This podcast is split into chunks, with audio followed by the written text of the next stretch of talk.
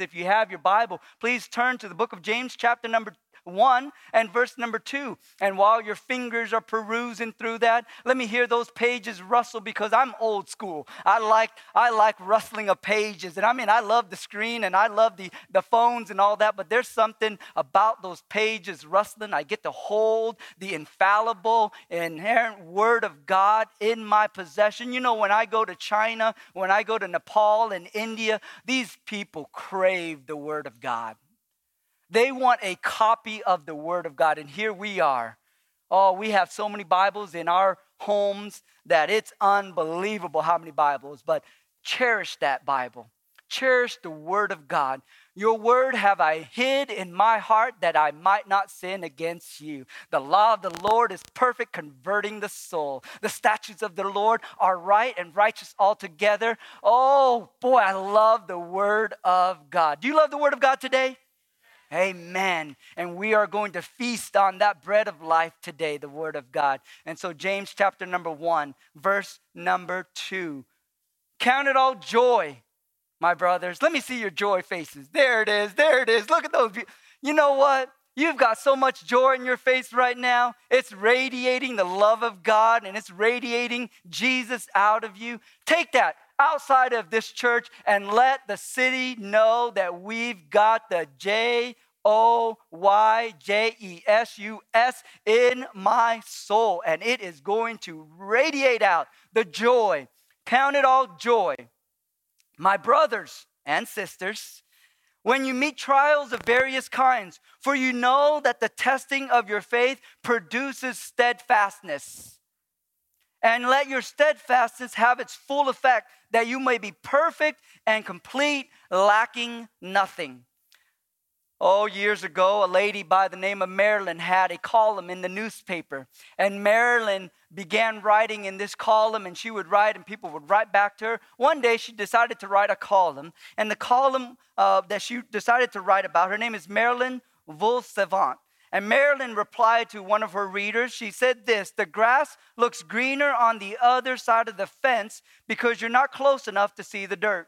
Most of the time, things look better for others simply because we can't see their dirt. I'll come back and read that and let that sink in a little bit. But the premise of her writing was she would stand at her yard, which she took care of. It was always just beautiful. But she noticed that her neighbor on the right, her gra- their grass was a lot greener than her grass. She looked over to her left, and their grass was much greener than her grass. And every morning before she would go off to work, she would look and admire her grass, but it was hard for her to appreciate fully because the other grass was always greener on the right and on the left. And so, you know, they didn't have tropical landscape to take care of their yard. So she went over there and she stood over at her other yard. And she, her neighbor had just finished doing their yard work. And so she went over there and said, May I come over here and just look at your yard? And he said, Well, sure, of course. You have a beautiful yard yourself. And she said, Well, I just, I just got to get something out of my mind. And so she stood there and she said, Boy, this is nice, but for some reason my grass looks a little greener than his grass. And so she went over there, stood at the fence, and she just leaned over and she said, No, this grass looks better. And no, then she went back over here again. She said, Wait, I don't get this. And the neighbor said to her, What I just read to you the grass looks greener on the other side of the fence because you're not close enough to see the dirt. Most things look better for others simply because we can't see their dirt. You see, when you stand afar off, it looks nicer, doesn't it? That family that has their marriage all together, that family where their children are like angels that husband who opens the door for his wife, that wife who comes home and while she's had a full day herself, she's already made dinner and given her husband a foot massage. That's what happens on TV, so it's got to happen in real life. You know, that church down in you name it, they got it all together. Ah. Why can't we be like that? Well, when we get into the comparison trap, we have the tendency to look at our own dirt, even though the grass is green. And so we're always thinking that it's better over on the other side of the fence. I like what someone once said Why is the grass always greener on the other side? Probably because you ain't watering yours. So why don't you start watering? Water the Holy Spirit of God, the Word of God, and infuse it in your grass and see how it grows. Sometimes our perspective is just a little off. If you are like most people, from time to time, you'll find yourself in difficult trials. Those unwelcome moments of life, you and I wish we could escape. In fact, that might be your life today. That might be your life right now. Whether it's in your private, personal life or in the life of your church, you wish certain trials and certain outcomes would just not be. I want to speak to you about this subject. Is it a blessing or a burden? You've got to answer that in your own heart today. Is it a blessing or is it a burden? Because the book of James tells us that to count it all joy when you fall into different kinds of trials. For you don't know that the testing of your faith produces patience or steadfastness. And let steadfastness have its full effect. It's still at work. We just got to let Him work. One of our pastors, Wayne Smith, preached a message uh, about a month ago talking about the potter and the clay. It's got to let it let it have its full effect. Sometimes we just want to get off of the wheel because it hurts. Conforming hurts. Transformation hurts. The hot fire hurts, but he's making something beautiful out of this church. He's making something glorious out of this church. He's making something marvelous out of his church. And it's got to go through the hard times. It's got to go through the fire. It's got to go through the chiseling. It's got to go use all those instruments. It's going to hurt a little bit, but when it's all done, oh, how beautiful the work of God. Romans 5 3 says, Not only that, but we rejoice in our suffering. So James tells us to count it all joy. And now the book of Romans tells us not only that, but we rejoice in our sufferings, knowing that our suffering produces character, and character produces hope, and hope doesn't put us to shame because God's love has been poured into our hearts that through the Holy Spirit who has been given to us.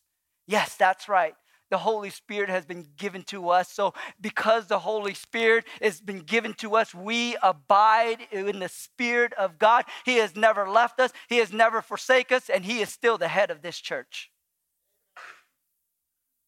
I can hold on to His promises.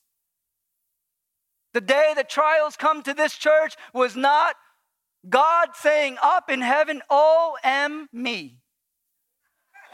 What happened to that church? God already knew what would happen to this church, and it didn't catch God by surprise. You may have said OMG, but God didn't say OM me because God is still the head of this church. And if He is the head, He controls all things because He is sovereign, He is God, He is providential, He is supreme, and He is King forevermore. And if one moment that we, as the bride of Christ, ever thought, if we as a pastor group, if we as elders, if we as congregations ever said that no, King Jesus is not the Lord of this church, shame on us, and it would be the day of Ichabod. But for the past almost three months now, your elders and your pastors have joined together, and we have prayed earnestly for this church. We have hurt, we have mourned, we have grieved, we grieve with you. We realize things aren't perfect, but that's because we're not perfect. You're not perfect, and I'm not perfect. Whoops. Sorry to let the cat out of the bag. We're to make mistakes. Because we're humans. It's time for the elders and the pastors of the church, as we are doing right now, to just get out of the way. It's time for the leaders and the people of God to just get out of the way and let God be God. It's time for you to let King Jesus be back on his throne. There's a time for weeping. There's a time for crying. There's a time for laughing. There's a time for joy.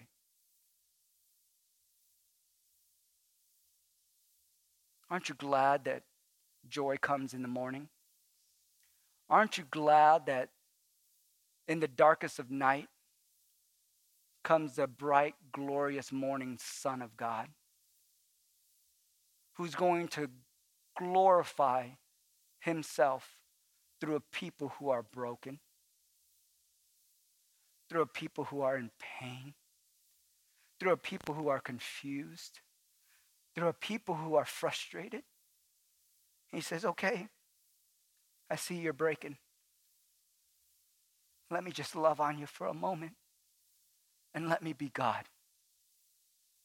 That's the moment when the glory of God is able to radiate his majesty upon this church. So, is it a blessing or is it a burden? Because if I'm not mistaken, my burdens are light. Take my yoke upon you. Learn of me. That's your Lord Jesus Christ who said that. Cast your cares upon the Lord, 1 Peter 5 7, for he cares for you. Is it a blessing or is it a burden? If you were to ask a little teenage girl by the name of Mary and her boyfriend, fiance, Joseph, who was visited by an angel of God and said, Oh, Mary, beloved daughter of God, you have found favor in God's sight. And in your womb, you are going to carry not just a baby, but you're going to carry the child of God. The Holy Spirit is going to come upon you, and you will conceive a child, and his name will be Emmanuel, God with us. Joseph, your fiance Mary, I know you are just young kids, but you're going to have a baby, and you ain't the daddy. I didn't need Jerry Springer or Maury Povich to read a note and tell me, who's the baby daddy? It ain't you, Joseph. God is going to be the Heavenly Father, and you're just going to be an instrument to raise this child up for my glory. And He will save His people alive. The governments will be upon His shoulders. He is going to set us free. What would it be like in that moment for you? Is it a burden or is it a blessing? You see, when we take the perspective of a Joseph and Mary, the Bible says Mary took all those things and she pondered it in her heart and she considered all those things. Let's read together Matthew 1, verse number 18, as you turn there. Let me ask you a couple questions. When these trials come, how do you respond? How do you respond when the hurt is real? How do you respond when you feel the walls are closing in? How do you respond when things happen totally outside of your control? Allow me to offer some sound biblical direction from the Word of God, some words of encouragement. I want to show you that how those trials can, in fact, be tremendous blessings in your life. Count it all joy, my brothers and sisters. Matthew 118 Now the birth of Jesus Christ took place in this way. When his mother Mary had been betrothed to Jesus, uh, to, to Joseph, before they came together, she was found to be with child from the Holy Spirit, and her husband Joseph, being a just man and unwilling to put her to shame, resolved to divorce her quietly. But as he considered these things, behold, an angel of the Lord appeared to him in a dream, saying, Joseph, son of David, do not fear, because that's our human tendency to have fear. When we start allowing fear to cripple in, we start doubting God. When we allow fear to cripple in, when we allow our mind to race and wonder what's going to happen, what are they going to think about us? Oh, we didn't even do this. This was not our own doing, it was God who was doing it. Uh, take that application and apply that to our church. What are you doing, God? Is this something that I wanted? Is this something you wanted? No, the pain is real. Hashtag the struggle is real. But did you notice what was going on? This this wrestling of Joseph and Mary and fear. What are they going to think of us? They're going to think that we, we, we, we made this up. They're going to think that we're the ones who are trying to make things happen. And no, we, we're not. We're pure. We're innocent. Well, that's what Joseph and Mary were trying to say. Joseph, son of David, do not fear to take Mary as your wife, for that which is conceived in her is from the Holy Spirit. This is the work of God. No one else. The work of God. She will bear a son, and you shall call his name, say it with me, Jesus. What God is birthing in us is more glorious than we can ever imagine. We thought we were just going to have a child, but what God is doing in our womb is much greater. It is for the destiny of the world. For he will save his people from their sins. And all this took place to fulfill, listen now, and all of this took place to fulfill what the Lord had spoken by the prophet. Our response to what we believe is a burden may actually be improper if we knew in advance it was actually meant to be a blessing. If you can just tear back the curtains and just ask God, God, why did you give this to me? Well, my son, it's so that I can bless you. But God, it doesn't feel like a blessing. I know. You see, without with everything that is of worth and of greatness, like a diamond, like gold, it's got to go through a process. Ask any mother who's ever given child, birth to a child. It's a process. It doesn't happen, whoop, she's pregnant. There it is. And then here comes the baby the day after. Good thing I didn't have to go through trimester number one, two, and three. I didn't need pickles and ice cream after all, and potato chips, and french fries with fish and chips. That's a weird combination. I can only testify of what I've experienced. My wife is right here. You see, when we have the right perspective, we understand it takes a process. And there's some pains in that process. But the moment is glorious when the baby comes forth and all of a sudden you feel like it was worth it all. There's an old hymn, gospel choirs used to sing it. It will be worth it all when we see Jesus face to face. I wish I had a Randy Miller voice so I'd sing it for you, but I don't. God just gave me a yelling voice.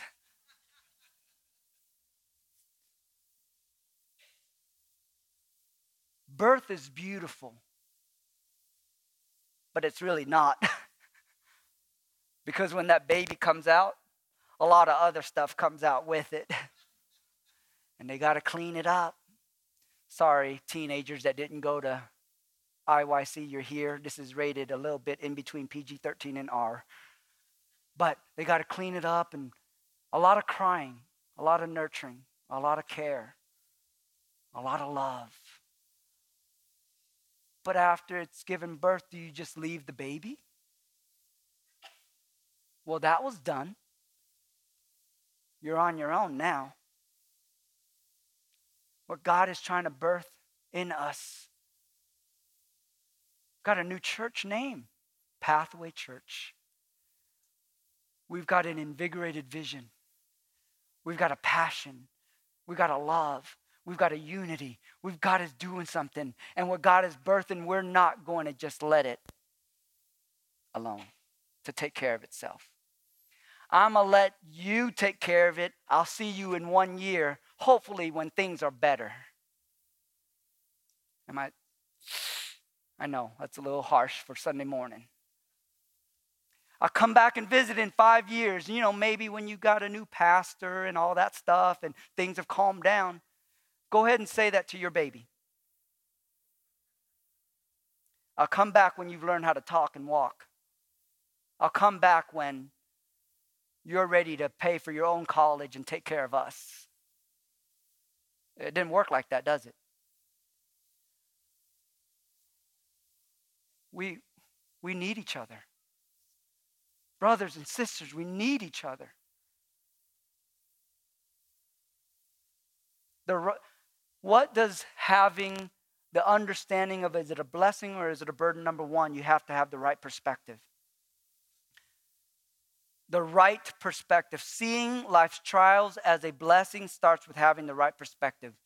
That's not my perspective. That's not your perspective. That is God's perspective.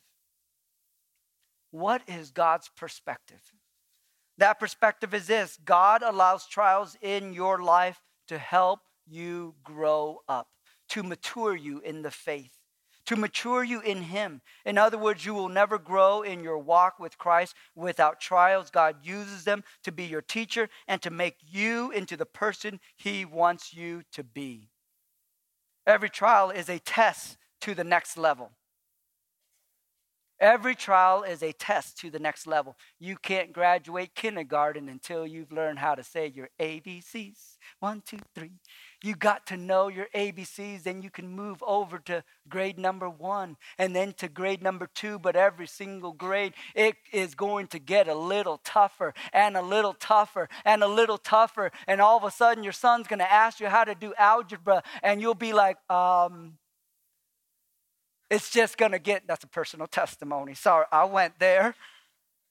Just because I'm Asian doesn't mean I'm good in math.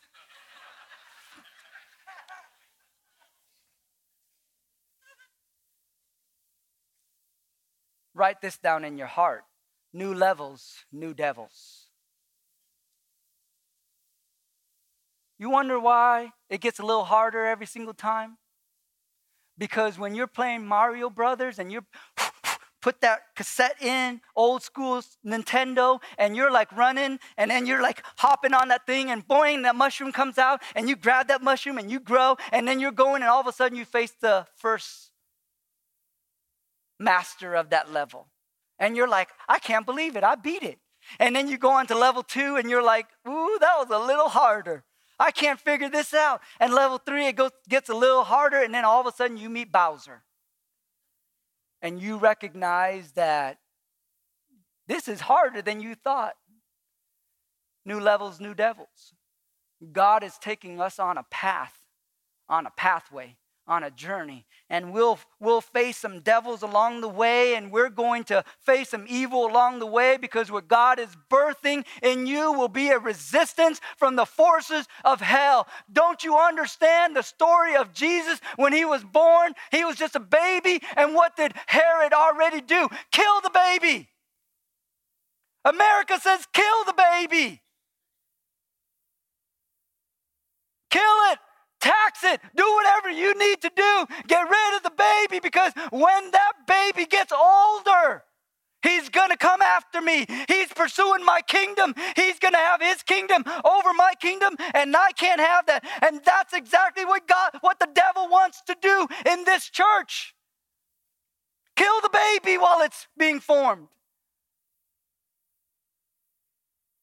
But God, in his sovereignty, saved Jesus brought him forth, and he became and he grew in wisdom and in stature and in favor with God and man. And at the age of 12, he confounded the Pharisees and the Sadducees, and he preached in the synagogues.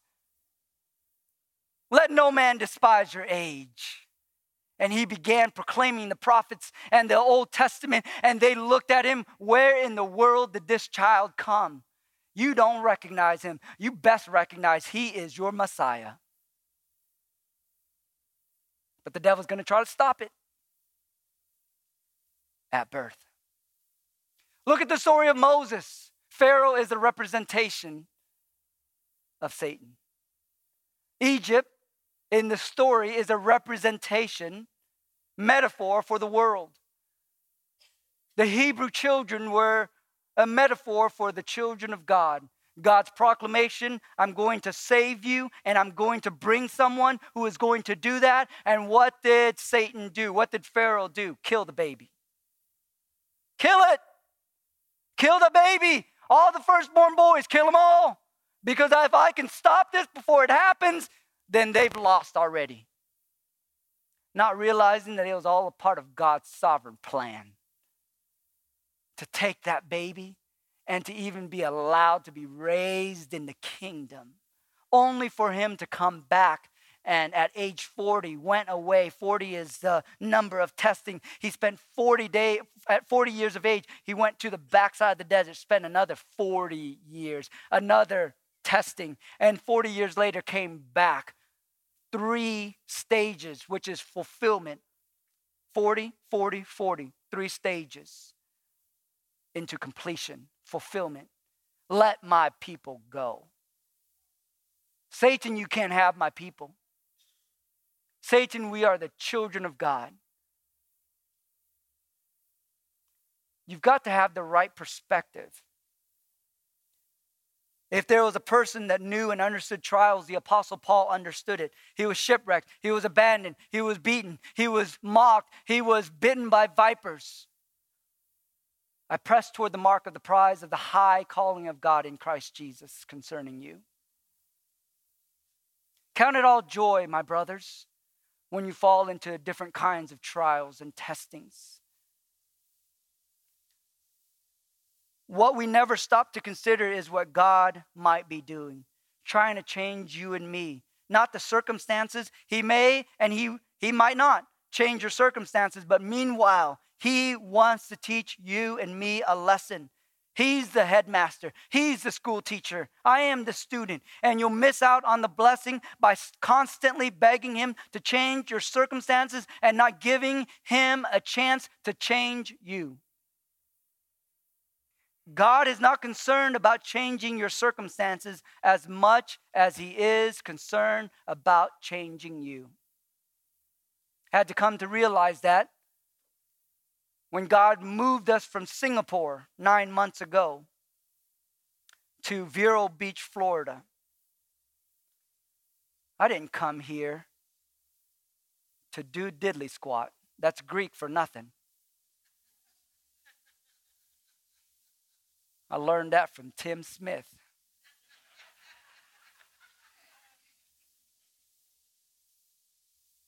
Jason Keene and Vanessa went on a quick trip and they bought me a plaque that says, Bless your heart. I know what that means now. I didn't come here to do diddly squat. I didn't come here to help the church. I didn't come here for nothing.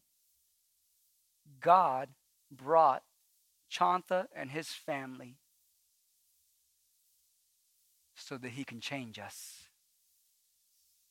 That while going through the fire, it's going to deepen my desire to know the God that is higher. He had to bring me 10,000 miles away to learn that lesson.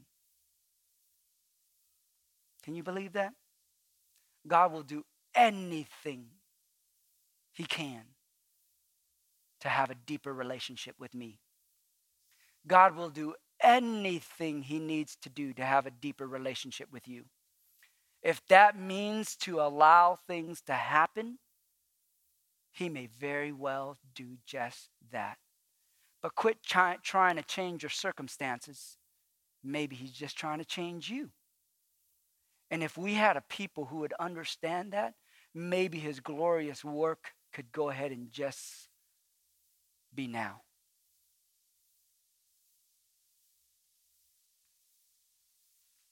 What God is birthing in you could change the destiny of the world. Think about Mary and Joseph. What God is, what you feel like is aching and hurting and mood swings and up all nights and uncomfortableness, maybe that is what God is doing to, to, to, to birth something in you that is greater than you can imagine. For the glory of God, as long as it is God breathed, Satan will resist it. Take note. As long as it is God breathed, Satan will resist it. When you start doing anything for God, when greatness is about to happen, the forces of hell are coming for you. But take heart, my brother and sister. Greater is he that is within you than he that is in the world. The gates of hell cannot prevail because he, Jesus, will build his church. Hallelujah. Hallelujah. Hallelujah. Hallelujah. Let's say to know, hallelujah. In the name of Jesus, get thee behind me. You are not welcomed here. Jesus is my husband. Jesus is my father. Jesus is my king. Jesus is the head of this church and the gates and all your cohorts and all your demons. You aren't welcomed here because he is Lord of all. Hallelujah. As long as it is God breathed, Satan will resist it. Number two, not only must you have the right perspective, but you have to have the right response. So, what is our responsibility in the process of trial and testing? James tells us in James 1 4, let, but let patience have her perfect work, that you may be perfect and entire, wanting nothing. How does James understand all this? In James 1, verse 4, he tells us in, in, in a modern way of saying it, may I say it to you this way don't rush the washing machine. But, but, but, but, oh, I gotta hurry because I, I need that. But let steadfastness have its full effect. Let the dishwasher do what it's got to do. Let the washing machine do what it's got to do. It's got to finish all the cycles, all of it. And the dirtier the cycle, the more pots and pans you adjust it accordingly. And it takes longer and it takes more heat, it takes more process because it's getting all the gunk out. So that when you open that thing up, it's steaming hot. Ladies, you know how you get your facials. Oh, yeah, I got you. You're all, you're all up in there, and all of a sudden you look at that glass and how beautiful it is. Wow, Cascade. Ah, oh, so nice. Me love you long time. So nice. If any of you lacks wisdom, let him ask of God, who gives generously to all without reproach, and it will be given. Let him ask in faith with no doubting. For the one who doubts is like a wave of the sea that is driven, tossed by the wind. For that person must not suppose that he will receive anything from the Lord. He is a double minded man, unstable in all of his ways. Let the lowly brother boast in his exaltation and the rich in his humiliation, because like a flower of the grass, he will pass away.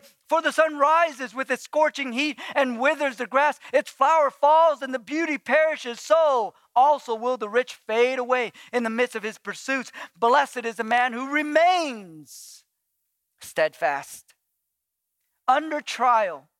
For when he has stood the test, he will receive the crown of life, which God has promised to those who love him. Church, if we would just endure, we will receive the crown of life. And that crown is a glorious crown that Jesus wants to bestow upon his bride.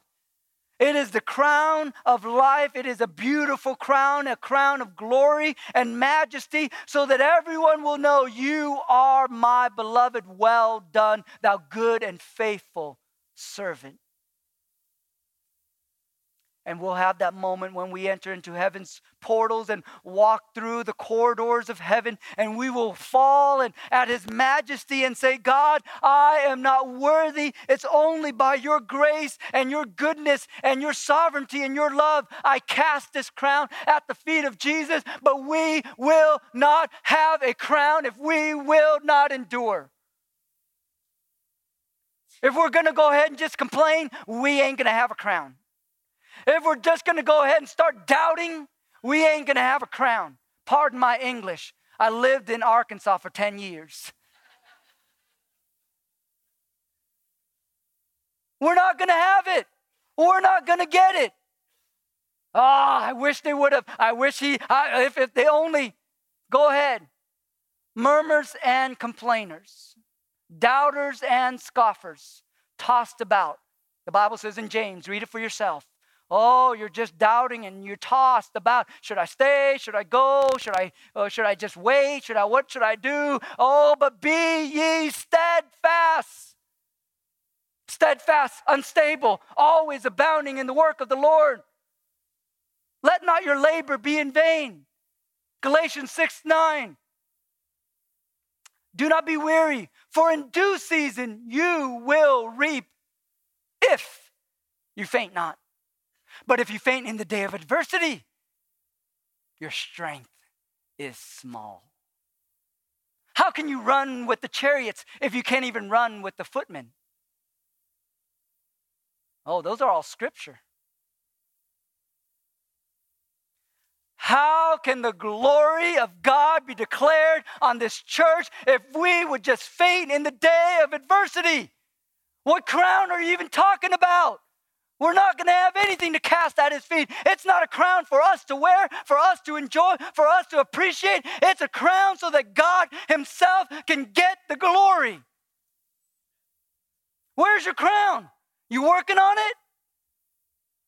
Are you about done giving up?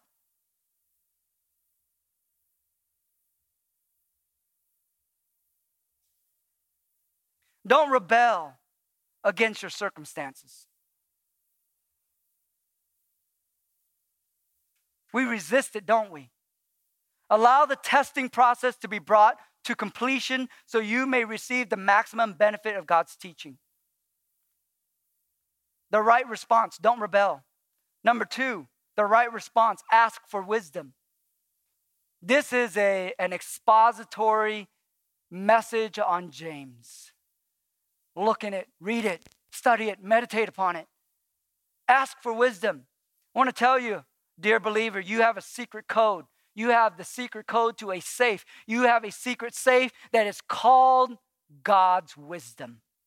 And all you need to do is use that code to unlock and receive all of his abundant wisdom and riches and glory in Christ Jesus.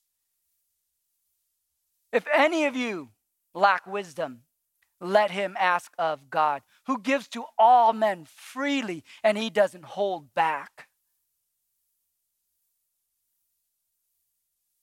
Most of those resources, the wisdom, often is unused in your life because you haven't asked for it. God's wisdom is perhaps the greatest tool for your spiritual growth. God's wisdom is the defogger of your own fuzzy lenses when you ask the Lord for wisdom, when you pray for wisdom, you are opening yourself up to learn about God's overall purpose and plan. You are opening yourself up to receive God's perspective.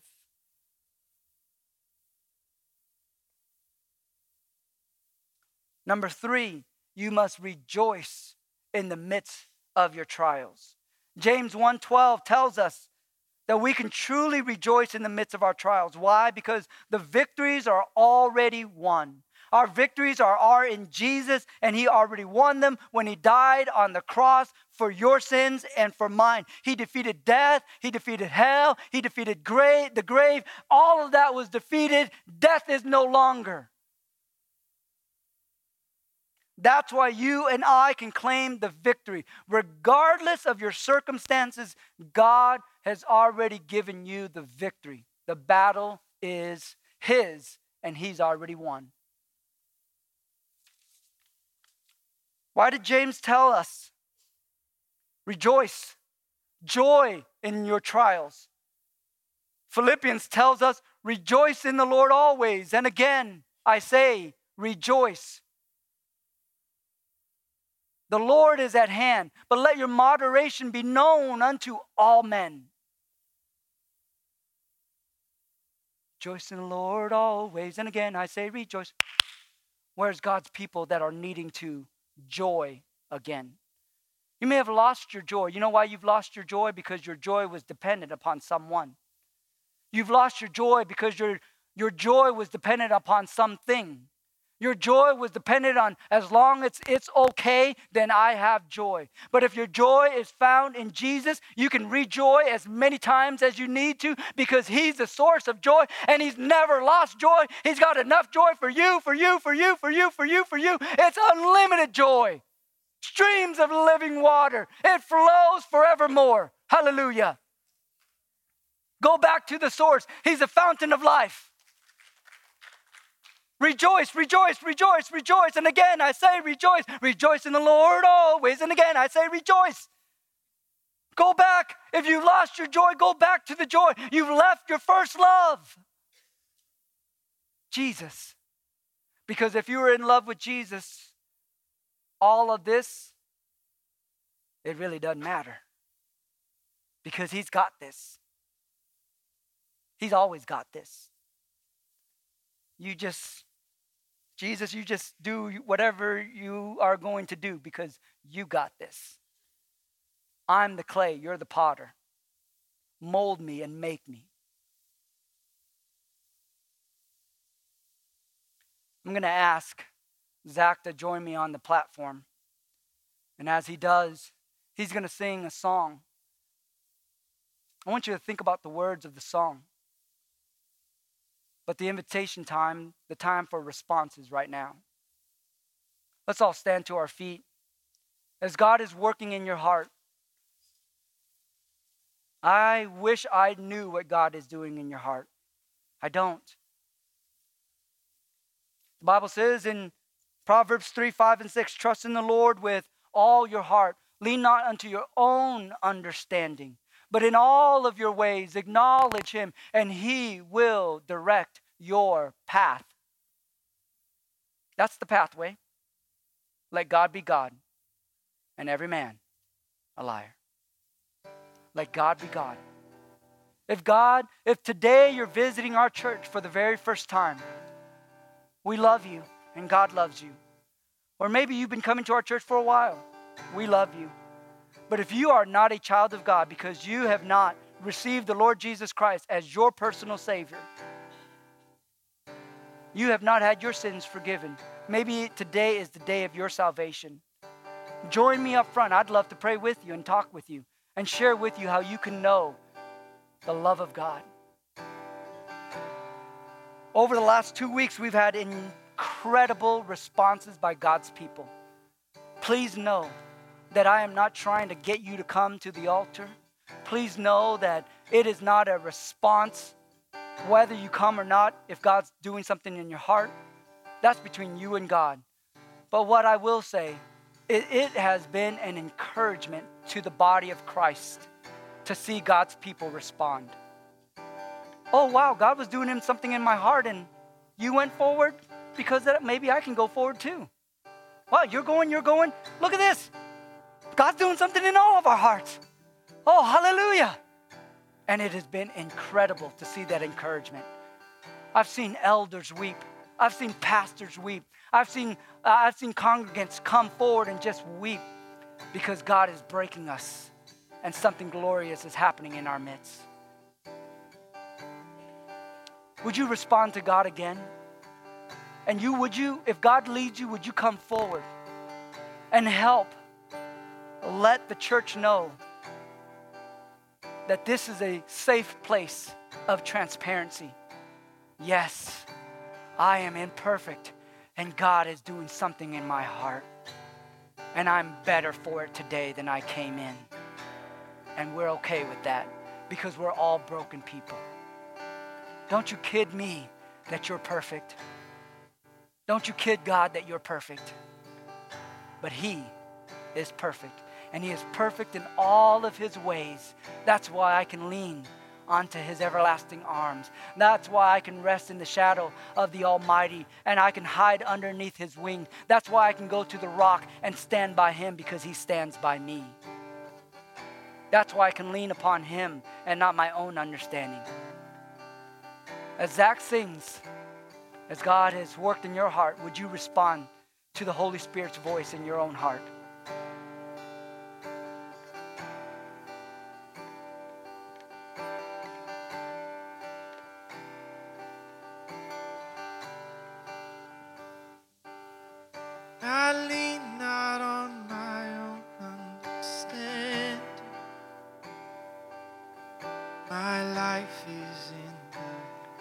God's people are coming making their way, doing business with God.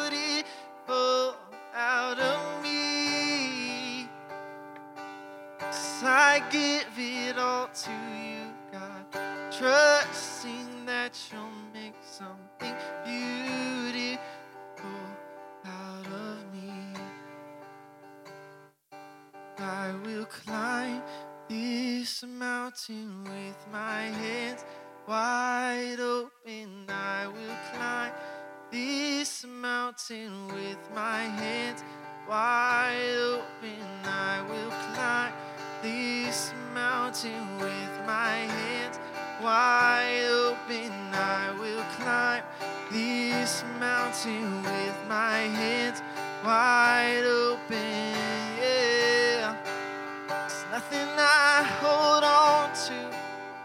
Nothing I hold on to. It's nothing I hold on to.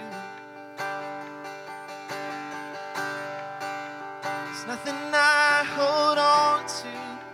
It's nothing I hold on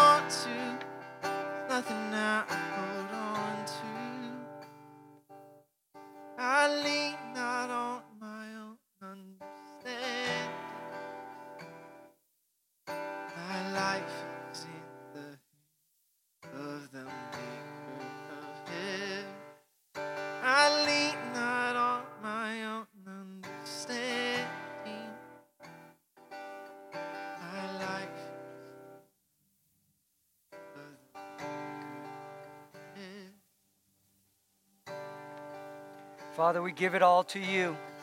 We lean, not on our own understanding. Lord, we are just feeble, weak. We need you. We need your sovereign love. We need your wisdom. We need your glory. We need your peace. We need your understanding. We need your righteousness, your justice, your mercy, which endures from generation to generation. Father, this church belongs to you. Lord Jesus, you are the head of this church. We give it all to you, and we lean not to our own understanding. With arms stretched wide open, with hands completely open, we offer this offering of praise, of acknowledgement that Pathway Church belongs to you. Our bodies belong to you. Our life belongs to you. Our marriages belong to you. Our jobs belong to you. And we ask that you would take the offering and, Lord, that you would make something glorious. And it would be a sweet savor to your nostrils, the book of Deuteronomy. We rejoice in our in knowing that God, you are perfect in all of your ways.